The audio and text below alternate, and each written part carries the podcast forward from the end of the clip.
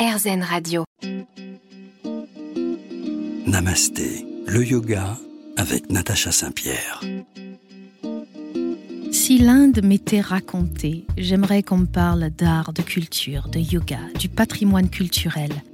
Et aujourd'hui, j'ai le plaisir de recevoir Anne-Julie Ether, maîtresse de conférences en histoire, coordinatrice scientifique de la Fondation des sciences du patrimoine.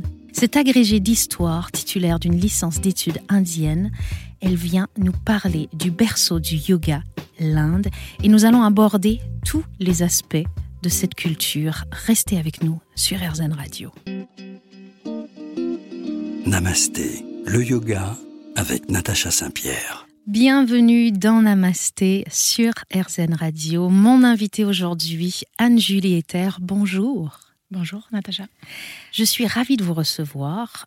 Je vais le dire à nos auditeurs, j'ai rencontré Anne-Julie cet été.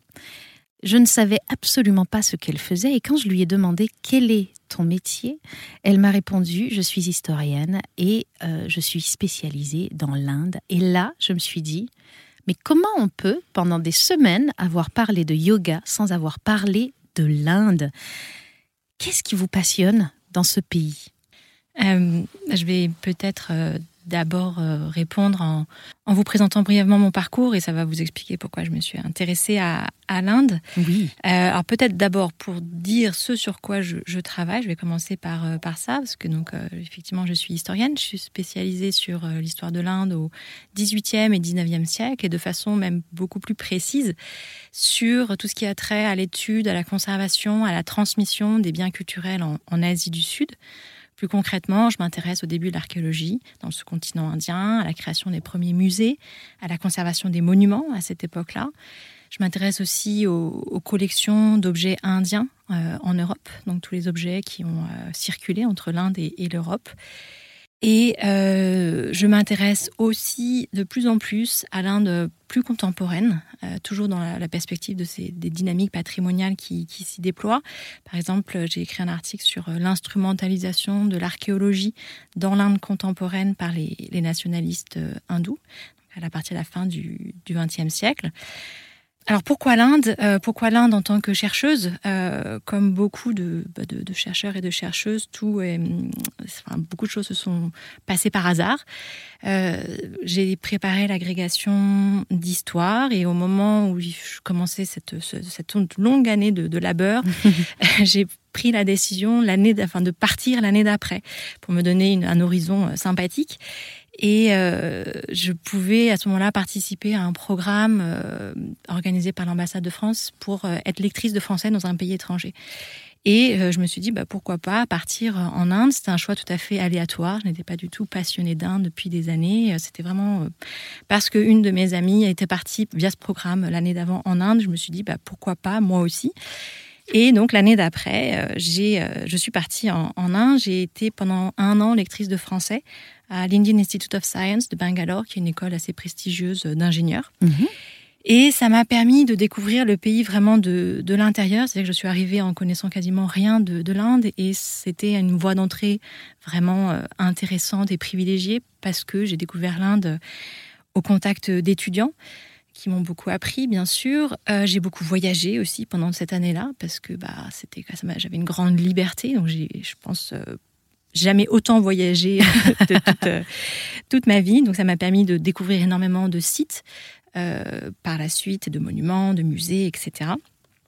Et puis, donc, à mon retour en France, je devais choisir un sujet de, Master 2. Mhm. Et c'est là où j'ai décidé bah, de, me spécialiser dans ce, dans ce domaine-là. Et ça a après débouché sur une, sur une thèse. Et pendant, le, pendant cette thèse, je, euh, euh, bah, j'ai aussi fait, comme vous le mentionniez, une, thèse, une licence euh, d'études indiennes à l'université de la Sorbonne Nouvelle, Paris 3, donc pour apprendre le sanskrit. Donc j'y ai passé beaucoup de temps et bon, j'en ai pas fait grand grand chose et là ça fait ça fait déjà un petit moment et je n'ai plus vraiment une connaissance aussi fine que je l'avais à l'époque, mais bon, ça reste ça reste là. Une question très personnelle, est-ce que en allant découvrir ce pays, surtout dans cette émission qui s'appelle Namasté, mhm. vous avez eu envie de découvrir le yoga Eh bien, étonnamment non. Euh, non. Et c'est vrai que maintenant, quand j'y repense, je me dis comment as-tu pu passer un an en Inde sans faire de yoga là-bas? Ça me paraît complètement incroyable, mais c'est ce qui s'est passé. En fait, j'ai commencé à faire du yoga en rentrant.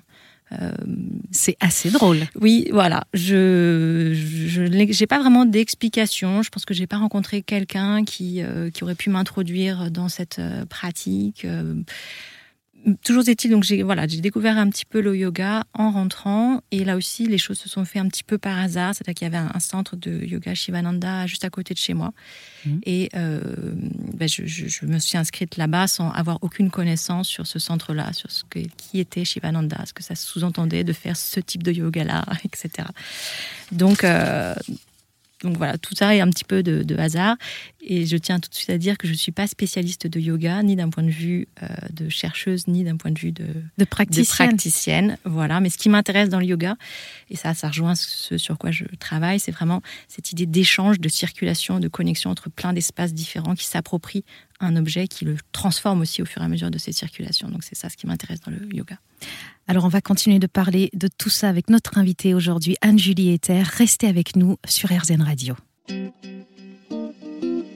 Namasté, le yoga avec Natacha Saint-Pierre. RZN Radio, vous êtes dans Namasté. Mon invitée aujourd'hui, Anne-Julie Ether, historienne qui a fait une licence euh, d'études indiennes. On parle du berceau du yoga et je pense que c'est important quand on, a une pratique de connaître l'endroit d'où ça vient. Et donc aujourd'hui, on va vous parler peut-être un peu plus de l'Inde que du yoga lui-même, mais en même temps, n'est-ce pas à travers l'Inde qu'on arrivera peut-être à comprendre mieux le yoga? L'Inde a une énorme culture et on a un patrimoine matériel énorme de choses qui nous ramènent au passé, qui nous apprennent de ce pays. Oui, et ce dont j'aimerais vous parler aujourd'hui, c'est tout le patrimoine euh, culturel matériel en Inde qui est lié au yoga. Parce que euh, c'est, on a énormément de, traces, de vestiges matériels qui sont encore présents en Inde aujourd'hui ou parfois aussi dans les, collections des, musées euh, à l'étranger mmh. et qui montrent cette place très forte du yoga dans l'histoire et dans la culture de, de l'Inde. je pense par exemple aux innombrables statues qu'on peut voir euh, aujourd'hui dans les musées, euh, qu'on peut voir aussi in situ dans les temples euh, en Inde, que ce soit dans des niches ou, sur les murs des, des, temples. Donc tout un ensemble de statues qui représentent des divinités, des héros, des personnages qui sont dans des, des positions associées au yoga, dans des, ou associées aux pratiques yogiques. Je vais prendre un exemple que je pense tout le monde connaît, la posture du lotus, Padmasana, évidemment, qui est extrêmement euh, fréquente dans l'iconographie liée au, brahmanisme. Donc, ce qu'on appelle le brahmanisme, ça couvre euh, des courants religieux très, très variés, hein, du vishnouisme au shivaïsme, etc. Mais c'est euh, une iconographie, un type de, représentation qu'on trouvait aussi beaucoup dans d'autres religions de l'Inde ancienne, comme le jainisme, le bouddhisme. Et c'est un type de, représentation qui montre l'importance de la pratique euh, méditative et euh, de l'Inde, euh, enfin de, de l'ascèse dans l'Inde ancienne. Et ça, ça souligne aussi d'emblée un, un, trait qui est extrêmement important, je pense, pour comprendre le yoga aujourd'hui, c'est que on associe souvent le yoga à l'hindouisme, mais en fait, d'autres religions, comme celle que je viens de mentionner, ont participé à mmh. l'élaboration du yoga et des pratiques yogiques. Euh, toujours est-il qu'on a donc, euh, on peut observer dans les temples euh, et dans les musées énormément donc de, sculptures hein, qui font référence à ce, à ce, à cette pratique très ancienne des. Qui sont des, des, personnages religieux ou pas Oui. C'est souvent quand même associé à des, à des divinités. La plupart des mhm. divinités sont représentées dans des, des, postures qui sont aujourd'hui identifiées comme des postures liées, au, yoga. liées, au yoga. Et, mais donc là, je parlais de la posture du lotus, mais on peut, on peut voir quasiment tous les asanas euh, représentés euh, dans la statuaire. Je prends un autre exemple qui est un site que, que, j'aime beaucoup, qui s'appelle euh, Mahabalipuram, qui se trouve au, Tamil Nadu.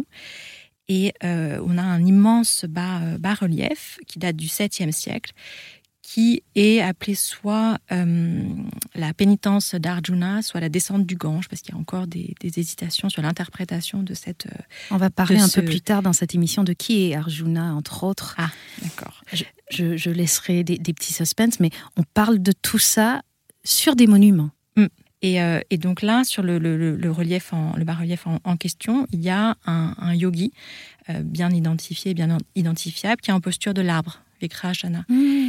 Et euh, donc voilà, c'est pour vous donner un exemple parmi vraiment beaucoup d'autres qui montrent qu'il euh, y a aussi une traduction dans la pierre de ces types de, euh, Asana. Un autre exemple, euh, pour essayer de, donner des, choses un petit peu variées, euh, ça peut être aussi associé à des, donc ça peut être des yogis qui sont représentés ou des, ou des aussi des, euh, divinités qui sont associées au, au yoga. donc là, l'exemple auquel je pensais, c'est Yoga Narasimha. Narasimha, donc c'est un des avatars de Vishnu, représenté mi-homme, mi-lion. Et euh, sous sa forme de yoga Narasimha, il est représenté donc assis avec euh, le yoga pata, donc la ceinture autour euh, des, enfin, qui retient les jambes. Et c'est une forme sur laquelle Vishnu apprend des exercices yogiques à un de ses disciples.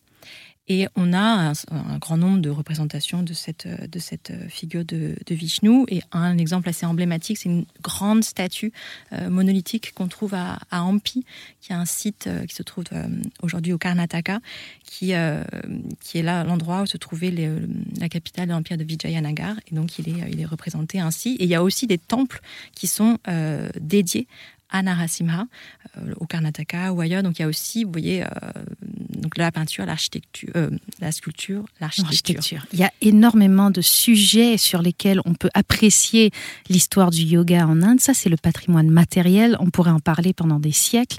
Restez avec nous. On continue cette émission dans un instant.